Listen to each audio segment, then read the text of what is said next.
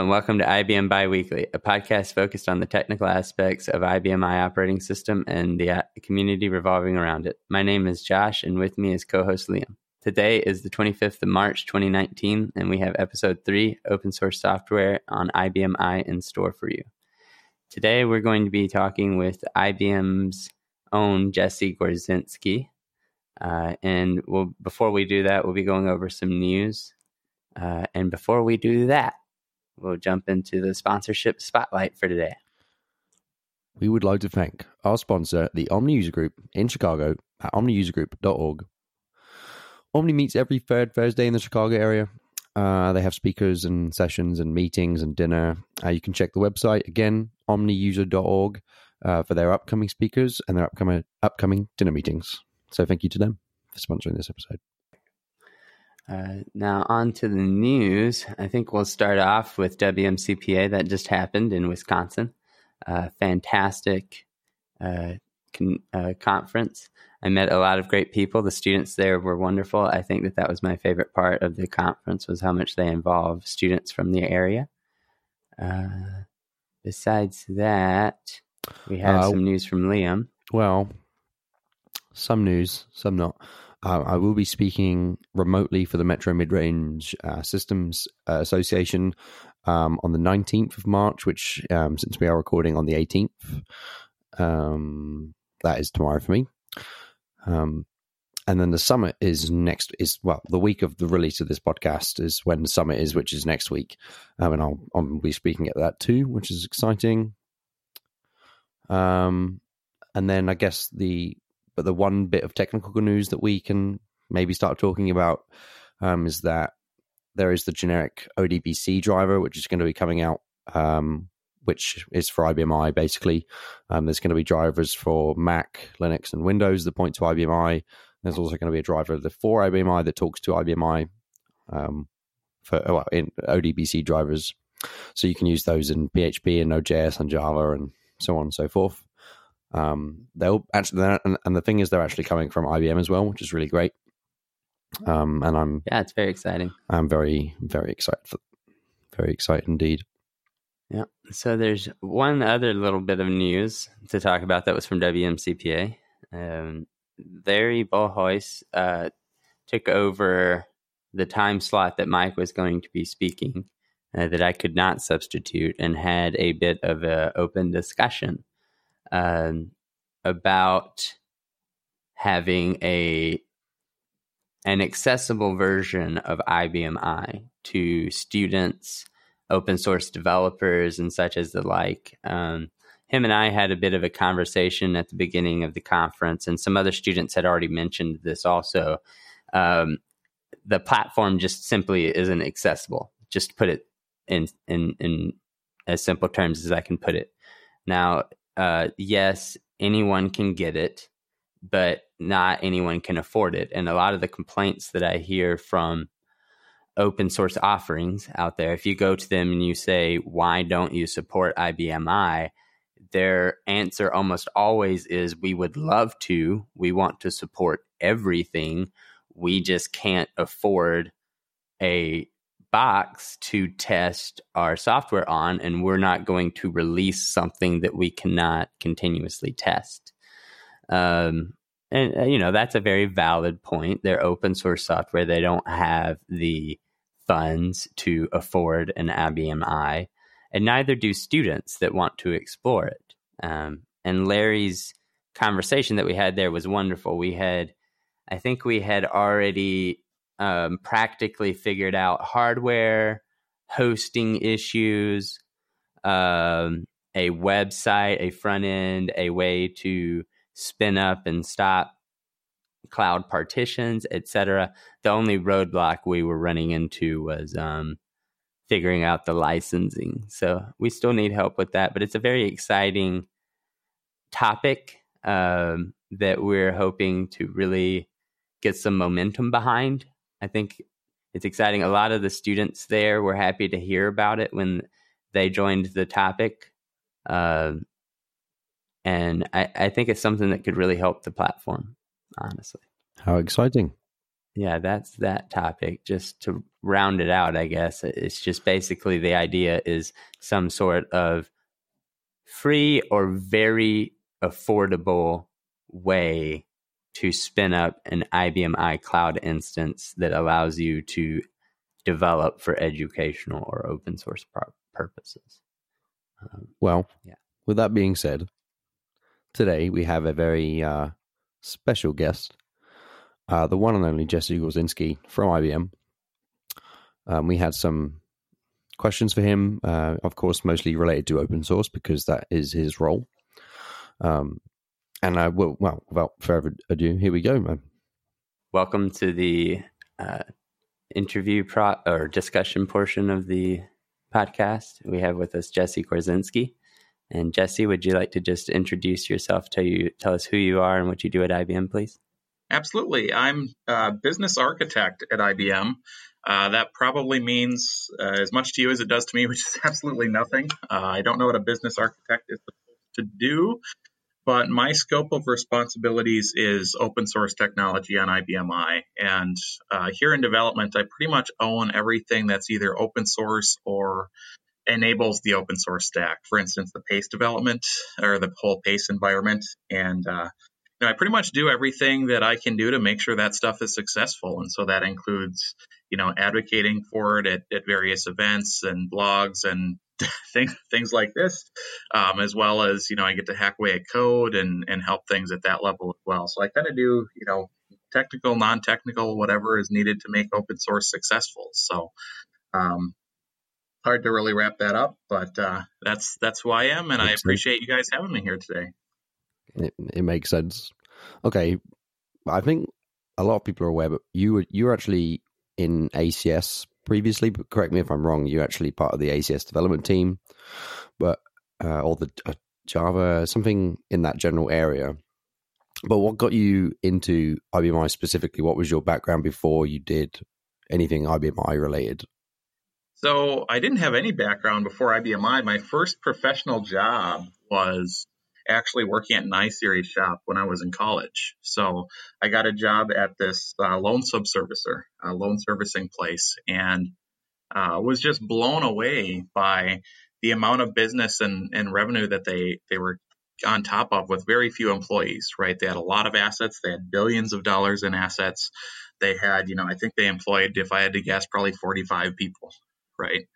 And I was just amazed. And I learned that they ran all of their technology on this, you know, they called it the AS400, but this this weird machine in the closet. And uh, right. you know, I started as kind of an operator doing some of those tasks, and I quickly kind of fell in love with it because I saw the power that this thing had.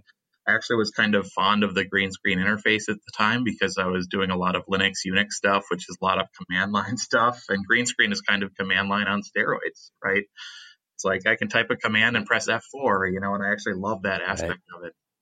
Okay. But then I then I grew into, you know, doing a lot more stuff with them. So I was doing more software development and process automation. And one of the things I did was actually moving some of our reporting techniques from these Windows machines over to uh, the iSeries. And, uh, you know, they ran in just a fraction of the time and took a fraction of the resources. We were able to cut down some Windows machines. And it was it was really fun. So I fell in love with the platform, and it was a good follow on that I got hired here at IBM to work on the platform as well. Wow. Nice. Okay. So you've just been in it from the beginning. Yeah. Yeah. I mean, the only job right. I had before iSeries was uh, at a chair factory, and let's not talk about that too much. okay, well, with that, then I guess we'll jump into something a bit more technical. We thought we'd throw you a curveball and uh, see if you even could describe this, but do you have any idea why PTFs came about and what was the original idea behind these um, patches or uh, between uh, releases and such? Yep. So, so the original idea um, was, you know, we started seeing the value of some of these open source technologies, and of course, it started with Node.js, the server side JavaScript. We saw the value there uh, very early. We saw the the capability that it had.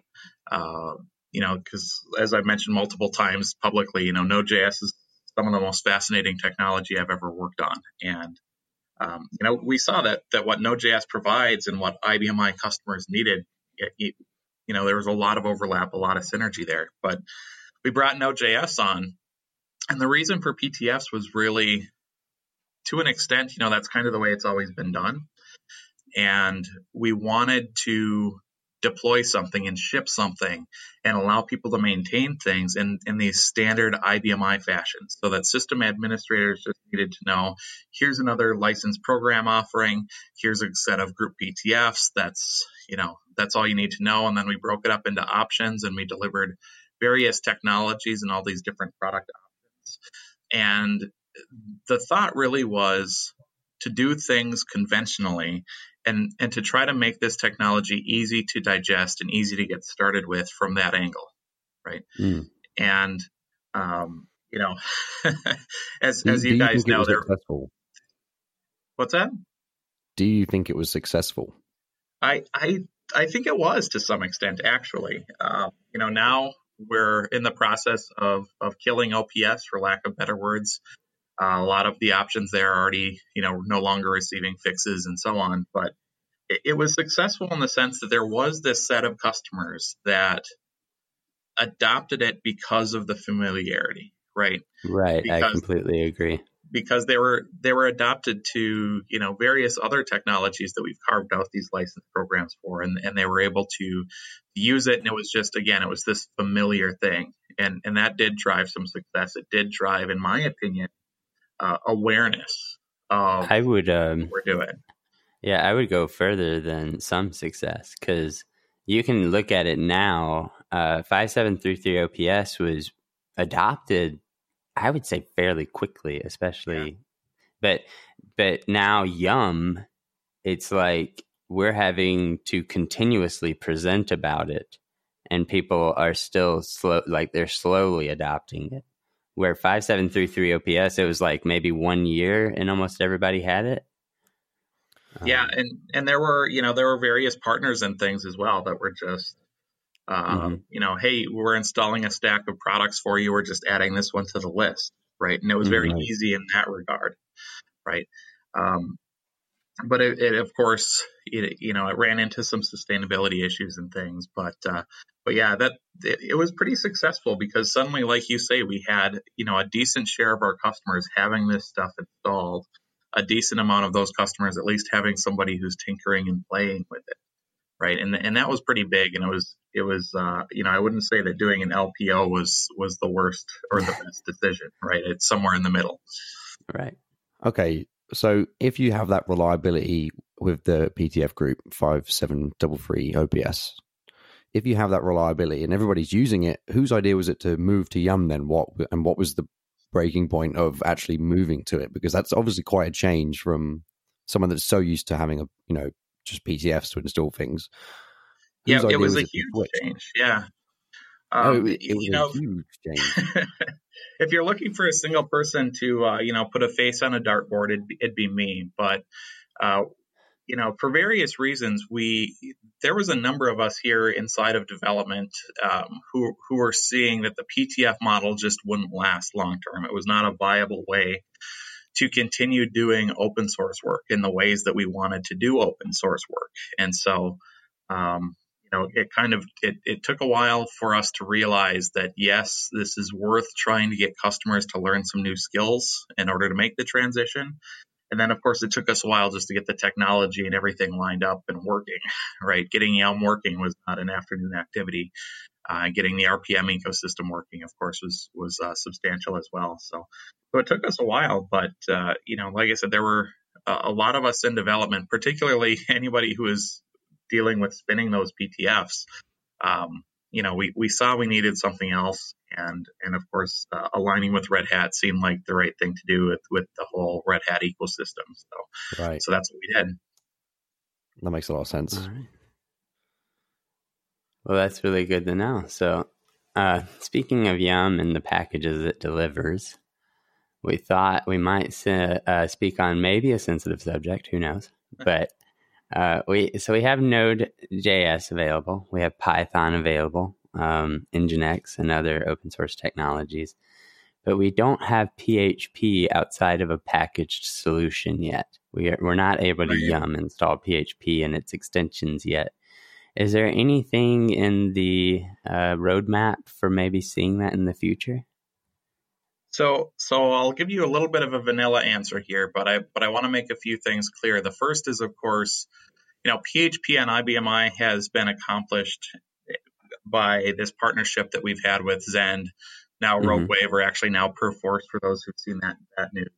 And we have a very long, uh, strong relationship with them doing PHP, right? And so, of course, that's how we got Zend Server back in the day. That's how we've gotten the Zend Server updates over the years, this package solution that you mentioned. And uh, right now, you know, I would say that that collectively, uh, both companies are kind of looking at what the right solution is moving forward. And I'd be unsurprised to see some changes moving forward. Um, but again, we're we're really working with them very strongly to uh, not only get the builds and the technology, but also you know make sure that we have the right quality in place before we make any changes.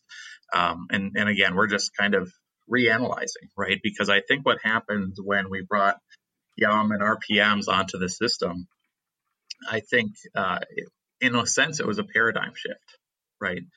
And I think uh, Zend Server, which by the way, you know, I think the help system survey shows something like a third of our active customers are using the thing. Um, Zend Server really was uh, easy to install in its own way, but it, it really doesn't align well with uh, this new paradigm and this new mechanism that we have uh, in RPMs, as you, as you guys know, right? Which is why you're asking, which is why Right, everybody's right. asking. Um, you know, at, at the moment, this I can a- say let's. Oh, go ahead. No, no, no, carry, please, no, carry on. Ida. Uh, No, I was, I was just going to say at the moment, I would say let's let's not rule out anything, and uh, let's just see what happens. Because, like I said, we we want to make sure that we do the right thing for the 30 some percent of our active customers who are using PHP, as well as uh, new people that we'd like to bring in and get attracted to that language as well. So, Yeah, that was a very good, good legal response there, Jesse. I'm impressed. yeah. I, re- I read it from a script actually. okay, sorry. I'm sorry. not I at liberty to say. I had to uh, put you on the yeah. spot. I understand. Um, so uh, we, you know, we have a couple more questions. We we don't want to, uh, you know, keep wasting your time. no but waste at something that's something that's interesting i mean people can create ptfs right as you know it's easy for you know um, business partners to ship their products in a ptf but what is the the process or the workflow that ibm has to deliver a new package so all the way from picking the next you know open source solution and actually delivering it to the repository to the to the um, ibm's yum repository do you do you know what the process looks like is there a kind of board that has to pick which ones are gonna you're gonna ship or you know what's the Yeah. Yeah. I mean, it, it all starts with the picking, right? And, and to some degree, that's the hard part. To some degree, that's the easy part. And I'll explain why it's, it's the hard part because, uh, you know, we're, we're delivering things at such a um, more rapid rate right now that, you know, it, everything we, every time we deliver one thing, it opens the door for five more things that people want. right? So when we had OPS, that was still okay because we'd ship two things a year and we'd get, you know, people wanting 10 things a year, right?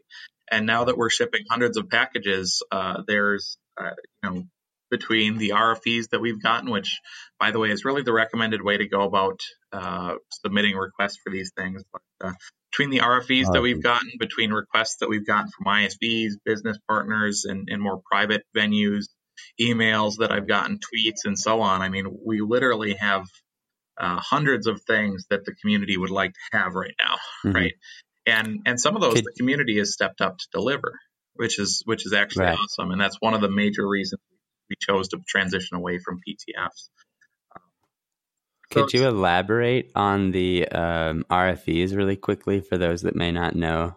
Sure. that? Yeah. So so RFEs are uh, relatively new to IBMI and the IBMI community. I think we rolled them out uh, officially. Was it early last year? Uh, I sh- this is it something I might have been know. a bit. I think it might have been Yeah. 2017. Uh, I've been having Yeah, fun, so time's been flying over here. Yeah, I was gonna say. I I think think, it was it was. I think it was 2017 uh, when we rolled out Yeah. RFEs. But uh, anybody, I mean, you don't even have to be technically entitled to IBMI and have an IBMI system. Um, You, you, don't have to be you don't have to be on an advisory council or a special group. Anybody can, in that, in a sense, submit requirements to IBMI development team through this process called the RFE process. And, and it's a process that other organizations within IBM, uh, within IBM as a whole have been using for several years. It's been pretty successful, so we, we rolled it out to IBMI. So um, if you have anything you'd like to have changed about any of our products, whether it's open source, whether it's ACS, whether it's RPG and the compilers, uh, you can go submit an RFE. And that RFE is, is publicly viewable. And you can also see if you get votes on that RFE. Other people can go vote it up for you, right? So um, that's something that, that we take into account as well when we're trying to gauge uh, what technologies uh, we like to deliver. It's a balance between popularity and, and business need, right? Great. So, okay. so once one is chosen, when do you, how, where do you start getting into building everything? So, so once one is chosen, of course, we start with a little bit of feasibility analysis. You know, look at the dependencies. Um, you know, are there things that we don't have that that it needs to build, right? Which is a common thing. We look at uh, how the AIX builds work, right? We we kind of stand on the shoulders of AIX for a lot of this stuff, and we steal their uh, build scripts and spec files and and use that as a template sometimes. Um, but yeah, then it's then it's really um, you know working through whatever build system the project has, getting stuff built, getting stuff tested. A lot of the things have have test suites as part of the project as well. Um, and then, uh, you know, once we have something that builds and it works and it passes tests and the quality seems there, we do have a really cool CI CD system that we've developed internally where, you know, we can push changes into uh, a GitHub Enterprise uh, repository and it just kicks off builds and it kicks off deployments and, and they go live in a very short period of time. Is there, I don't mean to interrupt, Liam. I know you have something to say, but really quickly, Jesse, is there something special about GitHub Enterprise that's different from just GitHub? Good question. Great question. Uh, so GitHub Enterprise is still, uh, it's it's viewable only by other folks in your enterprise, and more specifically, uh, in this case, it's folks that you've granted permission to, right? So, so there's GitHub, which is public, and there's GitHub Enterprise, which is private, and there's actually a lot of other um, less important differences there, but I don't want to get into it in too much detail. But but it's really our own private GitHub that we can use for for IBM only purposes. And they support you in pretty much anything you would like to do and integrate with that. Yeah, we've had. Uh, I mean, we we haven't needed to actually engage support, but I've heard the the support for us has been very good. Um, but we have, you know, we have integrated as part of our build system. We've integrated it with uh, several Python scripts. We've integrated with Jenkins, um, and we've integrated with a few other tools as well, just to kind of keep tabs on things. Artifactory is one uh, that we use as part of our CI/CD system as well. So it's really easy because it's Git and it's GitHub, it's it's a very common, standardized, popular technology, and that's been serving serving us well. That's cool. Now I had a I'm just coming back to the development of you know putting a new RPM in the repository. Do you find that you actually have to make many changes to the to the original project's code base to make it run on IBMI specifically? And if so, do you are those changes that are made are they upstreamed to the original you know source the original repository that that varies no greatly. there's most projects i mean if if we were to look at pure numbers i mean most of the projects don't need any source code changes for ibmi uh, which which is good right? You know and i'm thinking you know if i had to guess probably 70 to 80 percent just just build just right? run. They just run no problem yep, maybe a little tweaks to the build system to uh, tell it, you know, about our file system architecture, how we deliver RPMs. But beyond that, a lot of them just build, right? Because a lot of open source projects are made to be very portable, right? Um, then there's then there's you know the handful of projects where we need to make you know a handful of small changes. Uh, there's some projects for which we need to make very substantial changes. And uh, you know, you're absolutely right. Everything that we have changed has been upstreamed or has uh, at least plans to be upstreamed. So, uh, you know, Node.js itself, which is our most popular package, uh, all of our changes have been upstreamed so that you know, you can use the NVM tool, the node version manager tool, and, and build it yourself because all of our changes are there. Oh, Right. Yep. And Cool. All right. Well, so I think we've covered the process from start to finish with RPMs, other than um, I do want to kind of make it clear to everyone out there. I make this clear in my presentations too, but when you're installing an RPM from IBM's repository, RPM repository, the one that's included with Yum by default, those are shipped and maintained by IBM. They're not just they're not just packages that have been copied and pasted. They have been curated first and then shipped and maintained, right? Yeah, exactly. And that and that's a great point for people to understand and know. You know, when we first started advocating for RPMs and we started talking to, you know, our early testers and our advisory groups and things like that, you know, that was a real point of concern, which is, you know, customers know that if it comes from the entitled software support site, it's official. If it comes from Fix Central, Right. it's official, and so on, right? And here we are, like, oh yeah, you know, we started with just an FTP based site, um, and it's just like, oh yeah, here's an FTP site, just go download stuff from there. And even though it is, it's an IBM.com site, people still, rightfully so, had had some, uh, uh, you know, hesitation there. So, so that is important to know. Now we have HTTPS. There is a certificate. You can verify some things, and uh, it, yeah, it's it's really important for people to understand that is official IBM curated content. We're the only people who are publishing stuff out to that IBM.com site. So that doesn't, but that doesn't mean that someone can't make their own repository, right? So, for example, if I wanted to, you know, rebuild Ruby and put it into my own repository and let someone use that, that's possible, right? Ab- absolutely, and again, that was that was one of the main reasons why we started choosing standard technology for this stuff is because Yes. with with PTFs, you know, you mentioned earlier there are some partners and things who know how to build PTFs, but the average user, the average, even the average ISV or business partner doesn't know how to build a PTF, right? Yeah. And and so now it's it's all the build systems, the the distribution mechanism. It's all just this very popular standardized technology, and, and anybody can do it. In fact, you know, Josh is probably ready to go pitch his repo. He has a repository up there that uh, PHP 7. ships. Yep, yep. Um, Oh, I that, didn't uh, say by, that.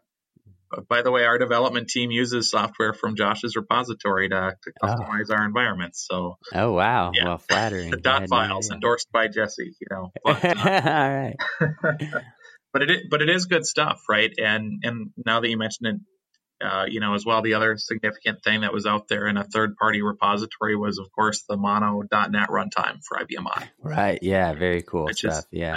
amazingly cool stuff. And, um, you know, to see such a substantial community contribution and such a large accomplishment from the community as well, I think is a milestone in the history of open source, right? And I think You 10 know- years from now, when open source is in every IBMI shop that's running any, any type of innovative software on the planet, you know, we're going to look back and I think that's going to be one of the milestones that ends up on PowerPoint slides and Right. things as well. You know, uh, that's what I bring up a lot in my slides toward the end. Um, is that you know, growing up, I always wanted to be part of that um, explosion that happened when Linux became popular or even started.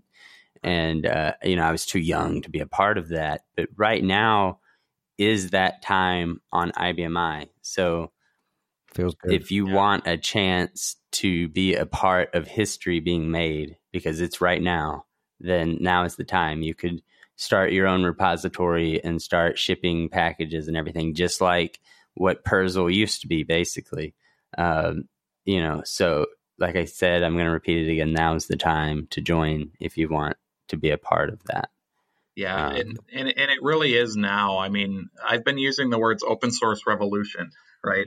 Uh, Mhm. when I talk to people, now is the time. You know, even uh, you know, I a lot of the customers I can't name by name, but I mean, we've been seeing in the past year even an explosion in the amount of people actually deploying things to production with open source, right? that is so you know, it's cool like three years ago, open source was almost taboo outside of the PHP realm, right? Mhm. Um, a couple years ago, everyone was interested in it. Not a lot of people were doing any more than dabbling, but now we're actually seeing uh, real businesses running real um, significant parts of their business on, on these open source stacks. And so uh, it really is right now. It's hitting this inflection point where it's starting to take off, and you know we are just getting started. To steal Liam's tagline from the 30 year video, but um, we are just getting started. This is this is a revolution, and quite honestly, this is the most important period in IBM i's history in a very long time. It's a very exciting time to be working on IBMI as as we're letting this uh, hybrid world grow, which is this hybrid of you know ILE and open source technologies working together to make real results. It's it's just incredibly exciting. Well, I think that incitement is a great way to end the technical part of the podcast. Um, and I think we'll just move on to the more personal. Uh, what's going on in your life right now? You know, do you have any a current passion that's taken over, or anything, or a hobby? Uh, well, the short answer is no. As sad sad as it is, you, you know, whenever I check out at Trader Joe's, they they train their employees to ask, you know, like, what are you doing for the weekend? And it's always, you know, some Oh. boring, boring stuff. But uh, now, my wife and I, we have a passion for travel, and so Hmm. um, you know that's that's usually what we're doing kind of uh, when we can is we're trying to figure out you know where can we go uh, how do we get there? Um, you know when, when are we going places? And so my wife and i are now you know we have a trip to the caribbean coming up next month. Um, you know we're looking at going to banff the, the one of i think canada's first national park. Anyone familiar with that? And we're looking at uh, a couple other continents egypt and asia as well. We're, we're looking to get get uh, get some trips in too because we just like seeing the wonders of the world and and getting inspired by that right so Yeah, yeah. You know, you and I talk about that a lot. It seems uh, I'd say if I if I know anyone that's an expert at travel, it's you. Um, well that that's try to get my yeah. advice. yeah it's uh you know like i say it's it, it's something that we we just really like doing and we like like to um you know a lot of the places that we go we like to just kind of uh, live in the local culture for a while right if we can you know just uh, you know be be be an, another resident of wherever we are. And, and and that's the best way to embrace the culture right? Whether that means yeah that might mean you're staying somewhere and you're buying grocery from a local grocery store and you know doing that kind of stuff. That's that's how people live. You know we like doing that stuff. And and there's so much in the world that's just so magical and so empowering to see you know uh, it's that that's that's really what we do. And so that's usually what's going on in my life is uh you know i'm either planning a trip or you know i'm i'm at home like dreading being home because rochester minnesota is not a nice place to be. And, and i'm somewhere to go. Right. Uh, and right now you know we're excited that uh you know the snow's finally melting and uh spring is right around the corner or at least that's how it feels right now. And uh you know that's that's just a good feeling as well. I'm not a not a huge fan of uh, Minnesota winters. hmm Well, maybe I'll see you both in Berlin. Maybe. see. we'll see. We'll see. Yeah.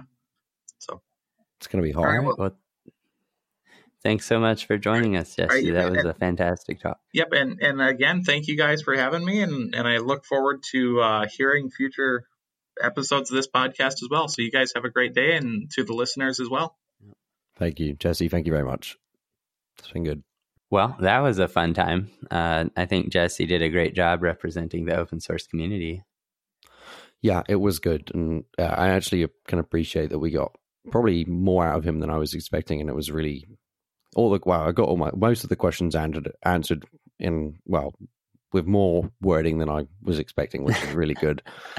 So I, I like the way you're saying that. Yeah, I Yeah. agree. We did get um, we did get some great information and some uh, good con- candid conversation from Jesse. So I'm happy with all that.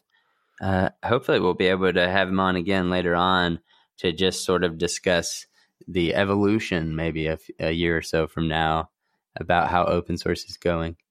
Um, but yeah, well, I, I I think that that just kind of is the end of the episode. I mean, I don't think we have much more to to say for this Yeah, one I'm until pretty sure that that was it. I mean, we could tease a little bit.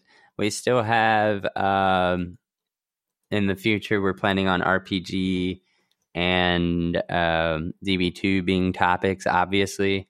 So things are looking great, and we hope everyone will continue to listen and spread the word because this is going to be a uh, very informative podcast. Great. Well, thank you for listening. We appreciate your time. It's been good.